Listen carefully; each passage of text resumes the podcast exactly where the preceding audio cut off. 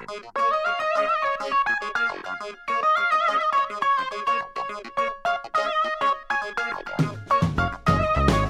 on the show today, Sir Ronald Cohen, philanthropist, venture capitalist, private equity investor, and social innovator. He is chairman of the Global Steering Group for Impact Investment, the Portland Trust, and the Impact Weighted Accounts Initiative at Harvard Business School. And with us is also my co host, Reynir Indahl, founder and managing partner of Summa Equity. Today, we'll talk about the impact revolution. So, big, warm, warm welcome, Ronald. We are so excited to have you on our show. Delighted to be here with you, Vesna. Thank you. So, for nearly two decades, your pioneering initiatives in driving impact investment have catalyzed a number of global efforts, driving private capital to serve social and environmental good. And all of this leading the movement towards something you call the impact revolution. So, what is the impact revolution? So, Vesna, we've all lived through the tech revolution, right? It's a revolution of a different kind than the October revolution in, in Russia but it is a revolution that occurs over decades. It accelerates and it changes almost everything in its wake. The tech revolution has uh, even affected retailing. At the beginning, people wondered whether it would only affect the computer industry. Today, we can see that it affected everything. The impact revolution is similar. If the tech revolution was driven by entrepreneurship, innovation, and the creation of a professional venture capital and private equity industry.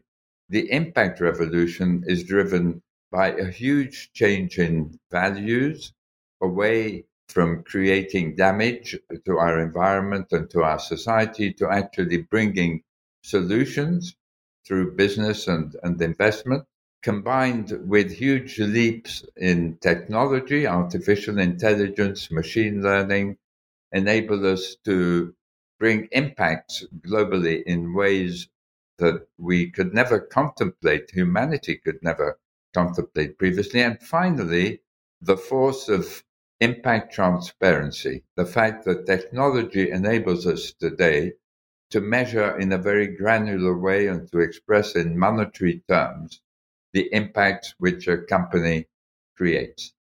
The impact revolution, like the tech revolution which has preceded it, is causing huge disruption in business models. We see it with Tesla as a first exemplar, where optimizing risk, return, and impact, which is the basis of uh, the revolutionary idea, enabled a brand new company to become a leader in a hundred year old industry and to lead the whole of the industry to electric vehicles.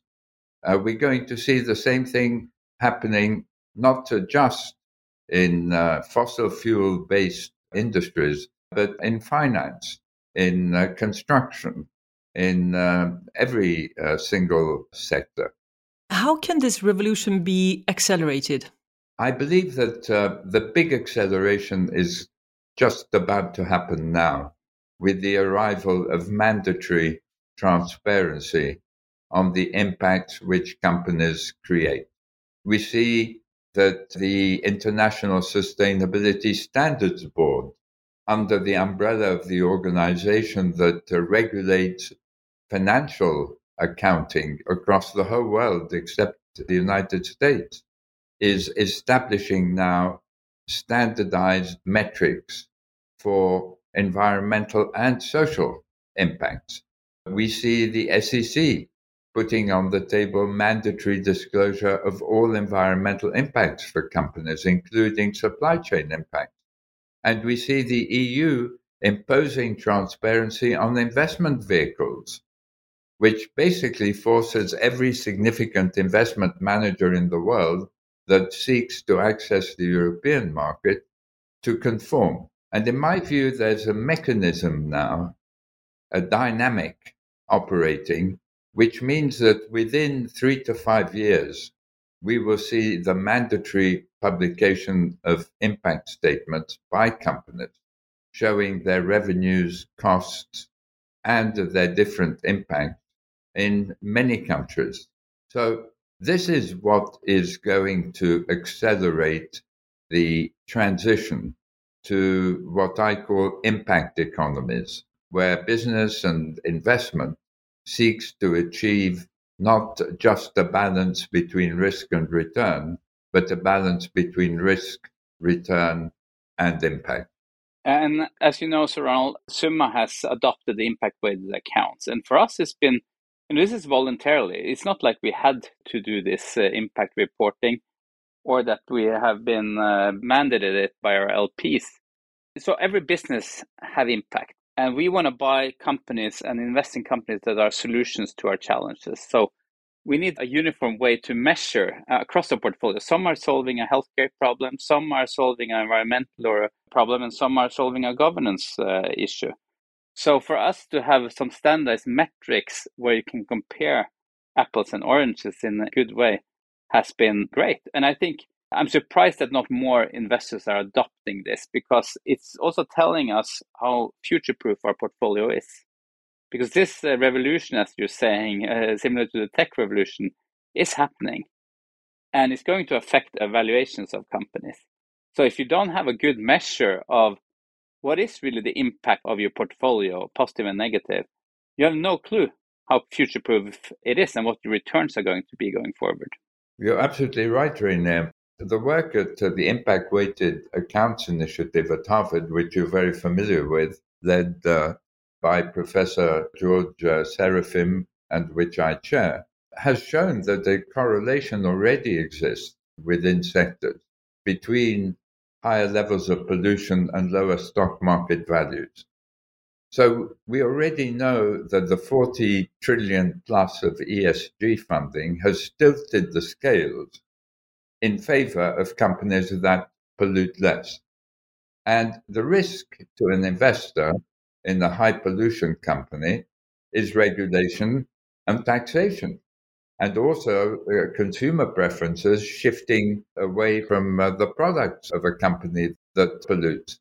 But when you see that a company like ExxonMobil creates $39 billion a year of environmental damage from its operations alone, and you hear talk of a carbon tax, and you compare that 39 billion with 23 billion for Shell and 13 billion for BP, then you immediately understand the effect that transparency and taxation are going to have on the valuation of ExxonMobil.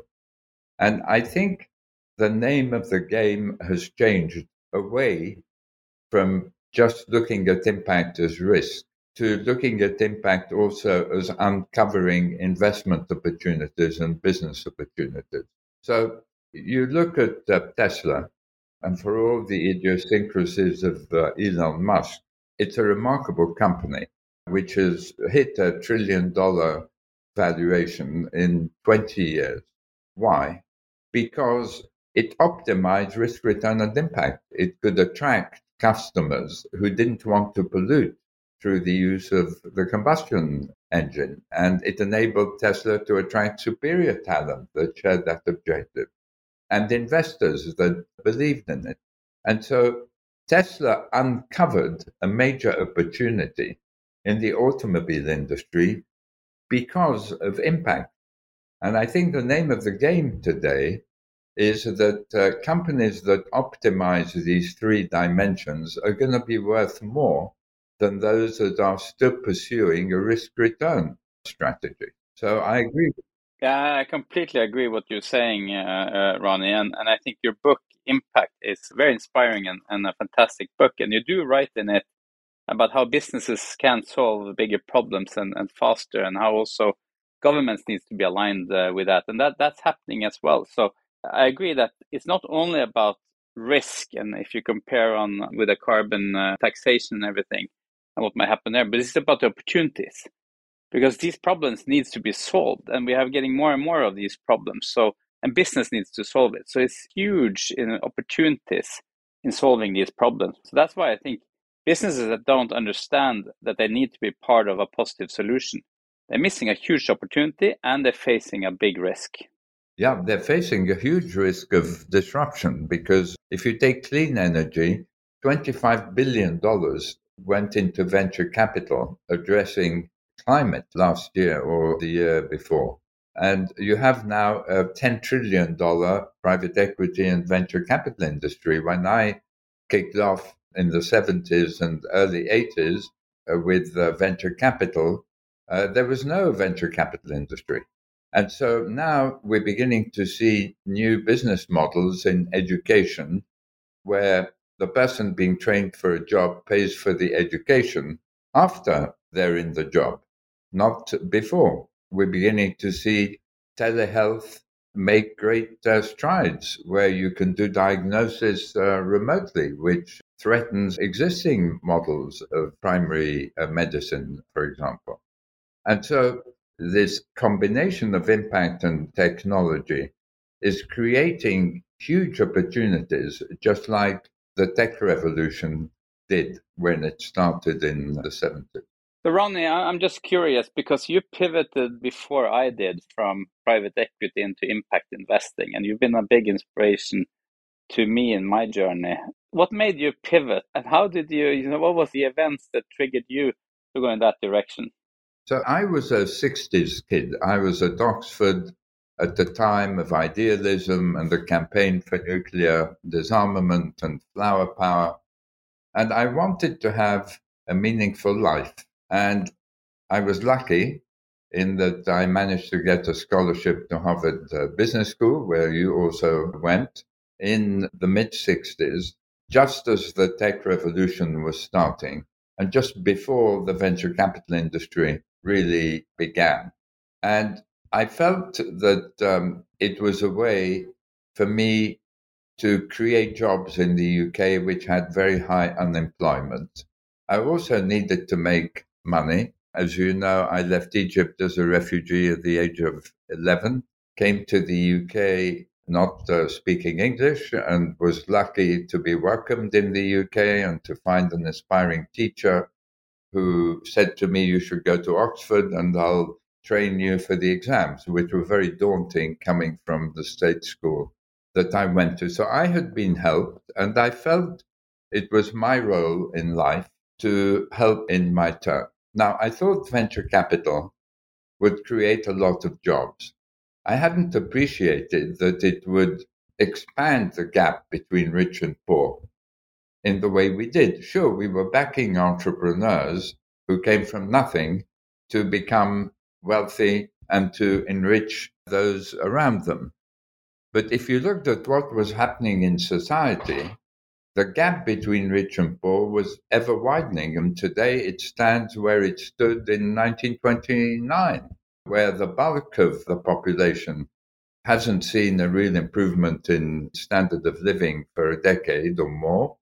And those who've been lucky enough to be in finance and tech have made fortunes on a scale that could never be imagined previously.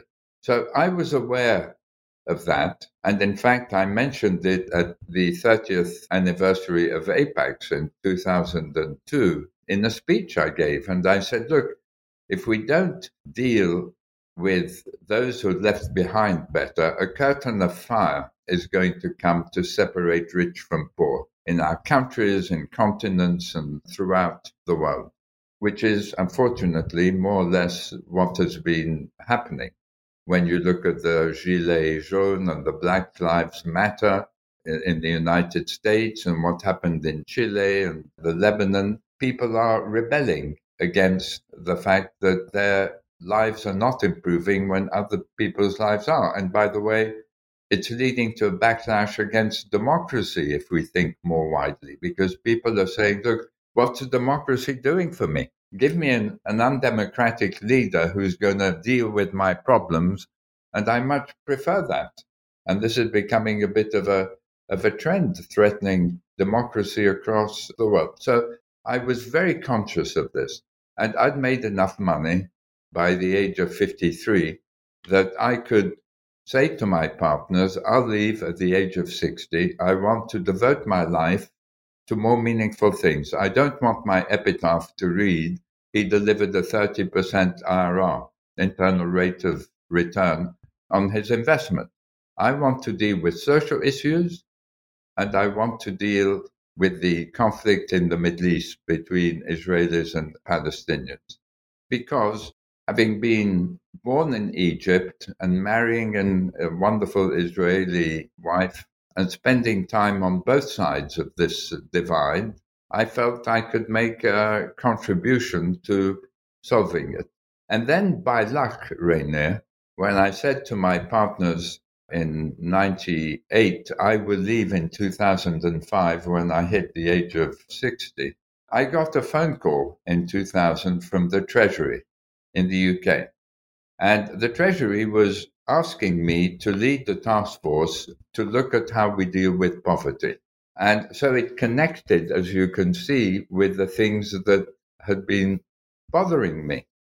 And I agreed to do that. And the Social Investment Task Force published a report a year later, which basically said look, we don't do a good job of dealing with social issues that arise from poverty and in other ways because we rely on government and philanthropy only.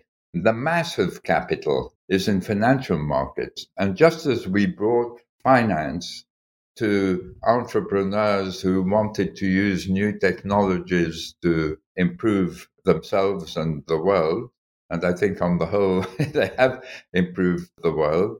So this time we need to bring finance to social entrepreneurs who want to improve lives, and today we would say, and the environment too.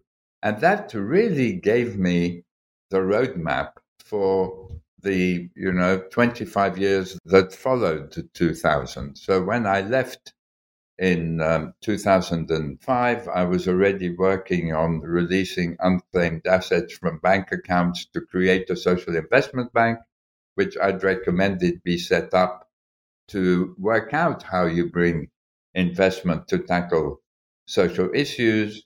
Then we created social finance, which invented the social impact bond. Our social impact bond was the first security in history where the return depends on achieving a social improvement. In the case of the first bond, the Peterborough bond, reducing the number of prisoners going back to jail. And famously, we reduced the number by 9.5%, and the government paid the investors back their £5 million with a 3.1% annual return. And then you can see how this new thinking made it to mainstream markets. Today, we have $1.4 trillion in sustainability linked bonds and loans, where the rate of interest the company pays on its bond or its debt is reduced if it achieves certain environmental or social targets. And that led me to the conclusion that if investment shifts to optimize risk, return, and impact, then companies must shift to do the same because that's what investors want. And so, in reality, this impact investment, which we started off with in 2000, was known as social investment then, was really creating a transition to impact economies. And that required transparency on impacts. And that transparency transforms everything. It transforms the valuation of companies. It enables governments to tax companies directly for their carbon emissions or other social ills or to provide incentives directly. It opens the door for entrepreneurs to identify industries that are creating negative impacts and disrupt them, as did uh, Elon Musk through Tesla, but as we see in every sector beginning to happen. And so it is a revolution. It's a, a revolution which is going to lead to a change in investment portfolios and the way we do business, very similarly to the first tech revolution, except this tech revolution is meeting with impact thinking and with transparency. And so it becomes a very powerful catalyst for shifting our economies to bring solutions rather than to create problems. Yeah, and uh, this impact revolution, which we have really been kicking off, Ronnie, is starting to mainstream. So in many of our companies, we have sustainability linked financing. this links to other metrics and that impacts the interest rate on it. And uh, Apax is also now doing impact and sustainability investing. And the private equity industry, interestingly, was one of the first to begin to raise dedicated funds because of the pressure of investors and because the private equity and venture capital industries tend to look ahead much further than uh, stock markets do. So you see uh, TPG managing now several billions in this area. You see Bain doing the same partners group, as you know, in Europe uh, yourselves. And I think you've led in the area of impact measurement. I congratulate you for that. Apollo, um, you can go on and on and on. You see major private equity groups now moving into the space. That's right. And I think that's excellent. But I'm also puzzled by why do they launch impact funds and then they raise their main funds afterwards? So they keep them still separate. So we had the Christian Sinding on the podcast talking about EQT, and EQT has mainstreamed the sustainability impact thinking across the board in all of their funds. So why are funds raising dedicated impact funds instead of thinking impact uh, throughout? I think because their existing teams, if they're very big companies, uh, have ways of looking at deals in terms of risk and return. And it's difficult for them to incorporate the impact thinking. And so if you started in a separate unit with a somewhat different starting point, which is we optimize risk, return, and impact, it's easier and you can then migrate it to your main funds. And I know when we started up, and I think you uh, also um, uh, met this thinking uh, early on, is that there's a trade off between impact and returns. Well, well, we've been talking a little bit about this. It's really not. I mean, it's enhancing returns going forward if you think about how the, this revolution is happening. Do you still think there is this mindset? There is a trade off between impact and returns? I think it's completely wrong, but that the mindset exists. The reason it exists is that people confuse impact investing with philanthropy. And philanthropy, you give your money away, so clearly, you know, your return is non-existent. And people think, well, if you're trying to blend philanthropy and investment, you're going to make less of a return. But you're not blending philanthropy and investment. You have a new way of investing that delivers better financial returns because it's consistent with changing consumer preferences and the use of new technologies. And that's what enables impact investment to mainstream quickly now.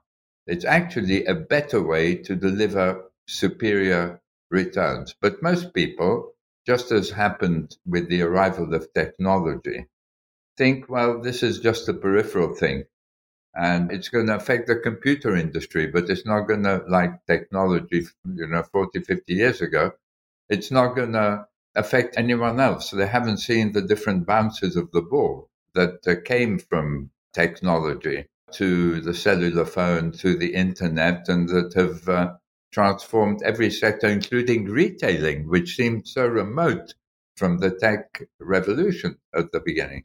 And the same thing is happening with impact now. And as you said, companies that don't embrace the impact thinking and the convergence of this impact thinking with new technologies are going to wake up to discover they have a new type of Microsoft and Apple overtaking them. If we think about our power of influence. So each and one of us have um, an important role to play. We can, as a consumer, we can be an entrepreneur, or a member of a team in a company, etc. So how do we get everyone to embrace this and commit truly? So, I mean, in my book, which uh, René referred to, Impact, I talk about the fact that impact is really disrupting everything. And each of us has a role to play in the revolution because of that. So it's disrupting consumption. In France, you have an app called Yuka, which shows the health impact of the products you're buying. More than 20 million people are using this app to make their purchases in supermarkets. If you look at uh, the job market, young people don't want to work for companies that are creating harm. And so it makes it more difficult for them to recruit. They go to the disruptors who are inventing new ways of educating and of uh, treating the sick and so on and so forth. They're inspired by that. They want meaning in their lives that goes beyond making money. When it comes to investors, if you ignore impacts today, like in the United States, a war has started really now on this issue of ESG and impact, where we see the legislatures of 18 states refusing to use investment managers who are applying ESG principles to their investment. It's nonsense. It's like uh, believing the earth is flat.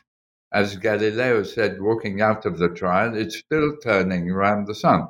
And here, impacts are still affecting the values of companies, whether these people want to accept it or not. We see the correlation in, in the work at Harvard uh, Business School, which is going to be continuing, by the way, to analyze the relationship between impact and company and company value. And so we are in a place today, Vesna, where you have people suing the SEC because it's ultra vires in trying to impose transparency on impact. You have states legislating that ESG is unacceptable. And on the other side, in the US, you have 1,500 lawsuits against companies for the pollution they're causing, right? And we know where this is going to end, right? It's going to end with investors doing what's right for their customers and they're going to take into account all the considerations that help deliver a superior return. And the data is exploding on impact. Investors are using it. Regulators realize some investors have access to it and others don't, and it's not standardized, as Rene was saying. It's difficult to make valid comparisons, and it's not verified. You can make unsubstantiated claims. And so regulators have to get involved. And it's regulators who have pushed the creation of the ISSB. It's not IFRS that saw a problem coming. It's regulators who said if you want to serve the needs of investors and we have to maintain orderly markets, then we need this transparency. And so we're in the, I mean, it really is a revolution in that sense. The status quo is fighting back. The Milton Friedman doctrine is fighting back against the impact thinking, but it's inevitable that uh, the impact thinking is going to win because it's just a, the better way to do business and to invest today. I remember back in uh, it was back in the days when there was still a discussion whether the internet was a fad or not and sort of the dot com, you know, it's it's uh, now we can laugh of it, right? But uh, the schism that you are are mentioning is that you know some are now debunking ESG and saying that trying to mandate against it, and it's like we're going to look back in a couple of years, really sort of was that even possible? But when do you think we will get there when when everyone and this is mainstream and this uh, schism is not existing anymore?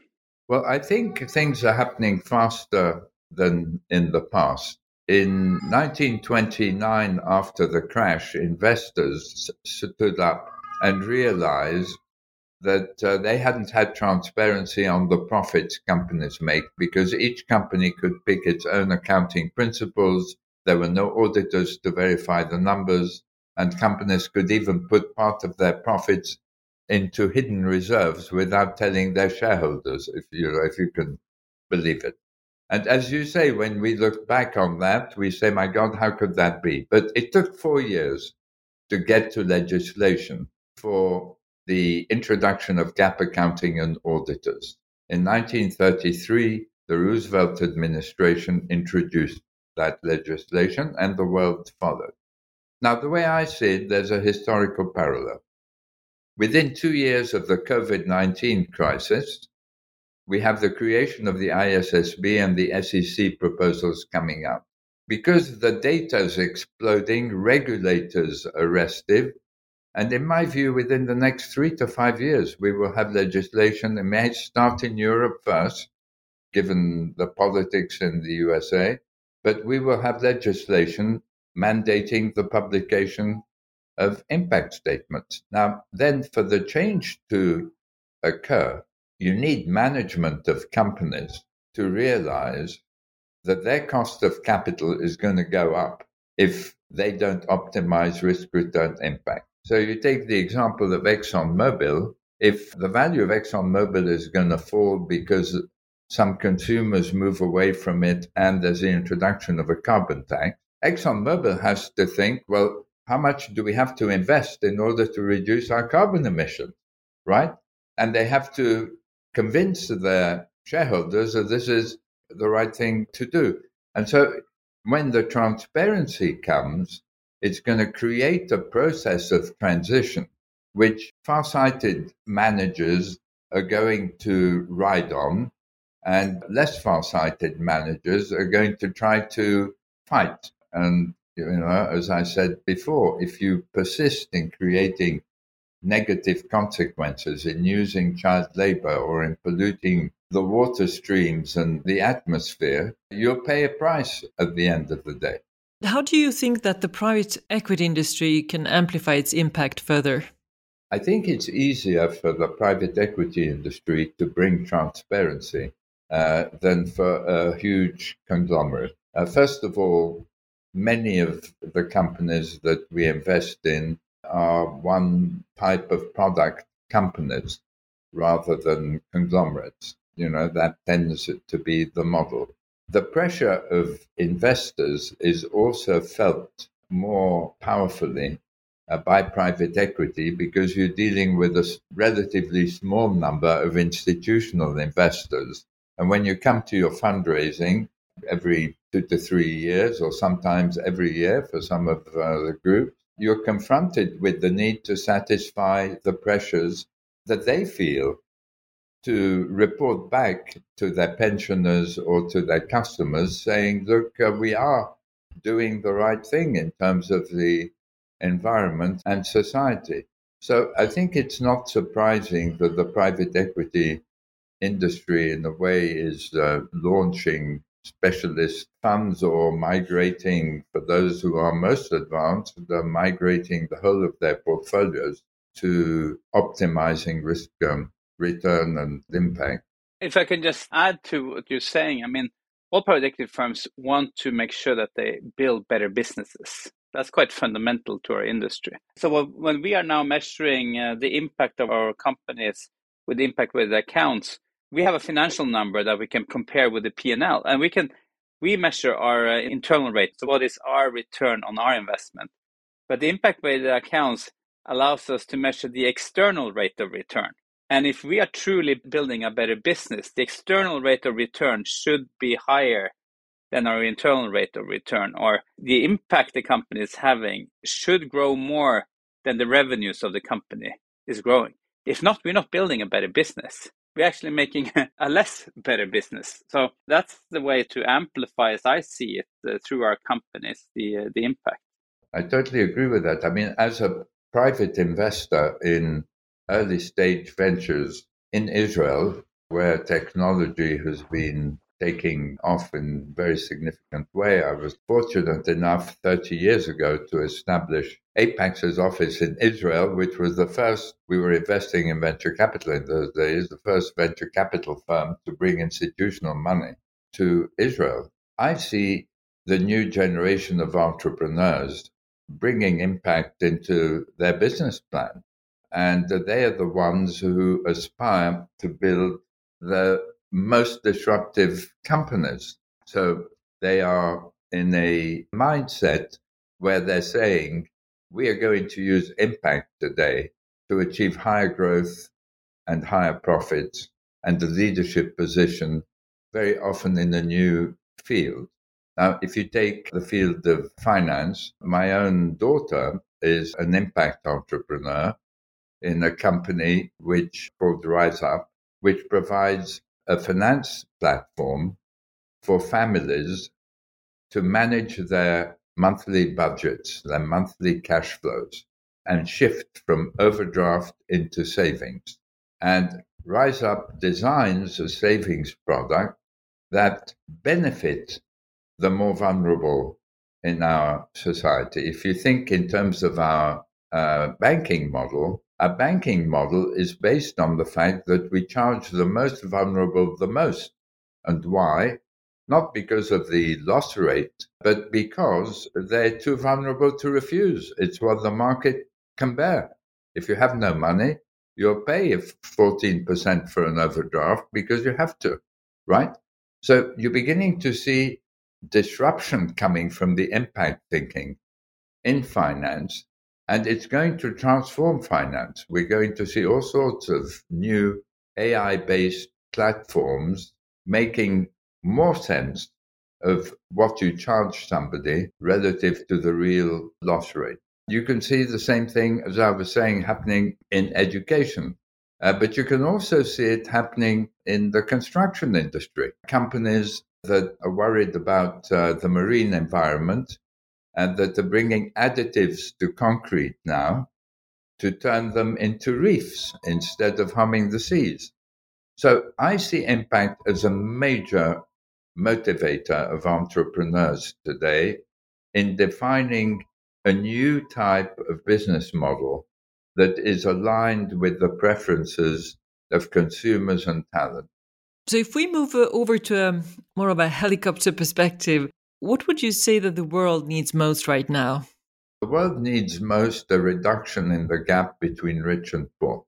The reason we're seeing democracy threatened, as I was saying earlier, and populist leaders exploiting the frustrations of those who have been left behind is that people's expectations about a fair share in the system have been dashed, and people have had to change the way they live to forego certain holidays that they had or whatever in order to make ends meet, while others have been buying yachts and planes and villas and, and so on. Now, what impact does by bringing transparency on employment impact, for instance? Uh, and you can see it at uh, the IWAI at the Harvard Business School is it begins to shine a light in a different way on social issues. For example, take the issue of diversity. Diversity is a major frustration in society, lack of diversity, obviously. If you try to measure the diversity of a company, which hasn't been done in this way before in economic terms, you say, well, look, you can compare through artificial intelligence, machine learning, and big data. You can compare the demographics within an Amazon facility and the community outside. You can ascribe a salary level to the excluded gender or ethnic groups, and you can come to the view that Amazon's diversity debit is $6.5 billion a year. You can compare it with Apple at about 2.4 billion a year. You can compare it with their wage bills and say Amazon is the better performer on diversity because it has 16% diversity debit as a percent of its wage bill versus Apple 25%. And so you begin to see how the transparency begins to redress social imbalances. You can also measure differences in pay and advancement according to gender and ethnic groups you can expose the companies that are paying below the living wage. And all this data in the US is having to be filed with the Department of Labor. Now, it's not, it's not data that you're forcing companies to bring to light. And so I think impact has a major role to play in reducing gaps. So it's one way is through the way that businesses behave.